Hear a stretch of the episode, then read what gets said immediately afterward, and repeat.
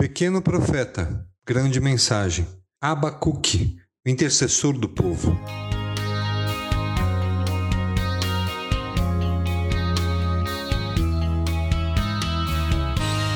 Um sacerdote se diferencia de um profeta pela direção da mensagem. Ambos servem de interlocutores entre Deus e os homens.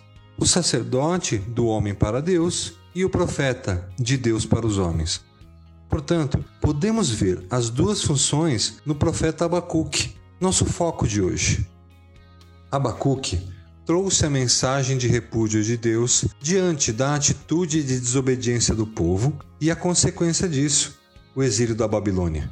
Entretanto, ele também intercedeu pelo povo diante de Deus. Estou trazendo os babilônios, nação cruel, impetuosa, que marcha por toda a extensão da terra para apoderar-se de moradias que não lhe pertencem. Abacuque 1:6.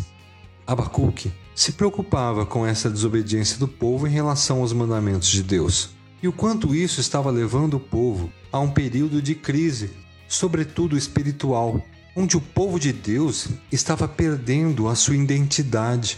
Então, aqui podemos ver o lado sacerdotal de Abacuque. Ele intercede pelo povo, mostra toda a sua indignação a Deus.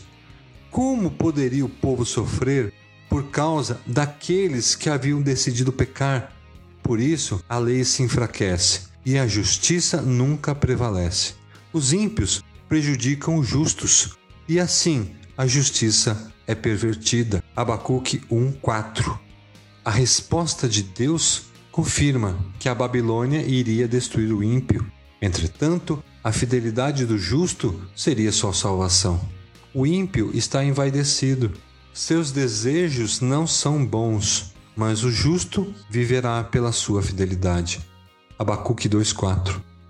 O livro de Abacuque é um diálogo dele com Deus, onde podemos ver o zelo do Senhor e o quanto ele controla toda a história de todos os povos de acordo com a sua vontade e que continua sendo bom e justo.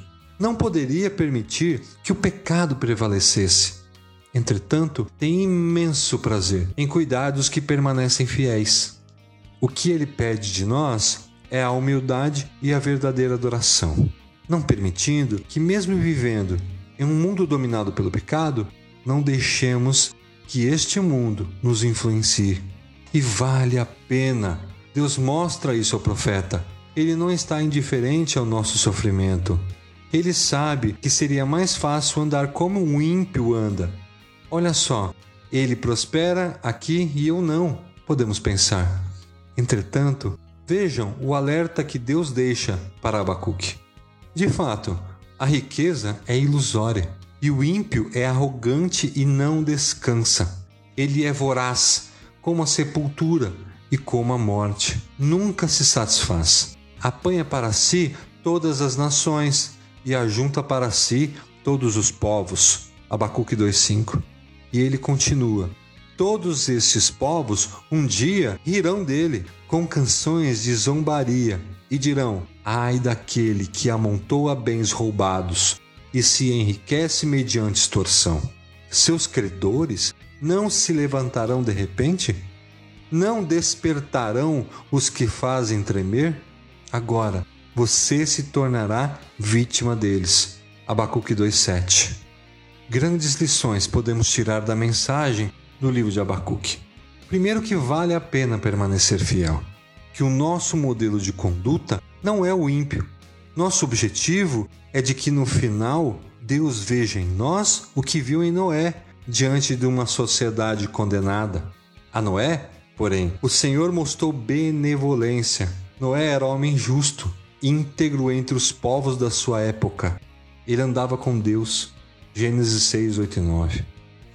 Vamos fazer como Abacuque, que se indignou com o pecado, que questionou a Deus, não porque não confiava nele, ao contrário, ele sabia da soberania de Deus sobre tudo o que estava acontecendo.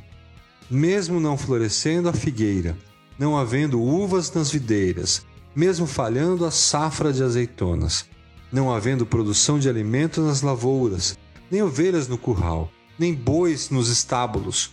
Ainda assim, eu exultarei no Senhor e me alegrarei no Deus da minha salvação. Abacuque 3, 17 e 18.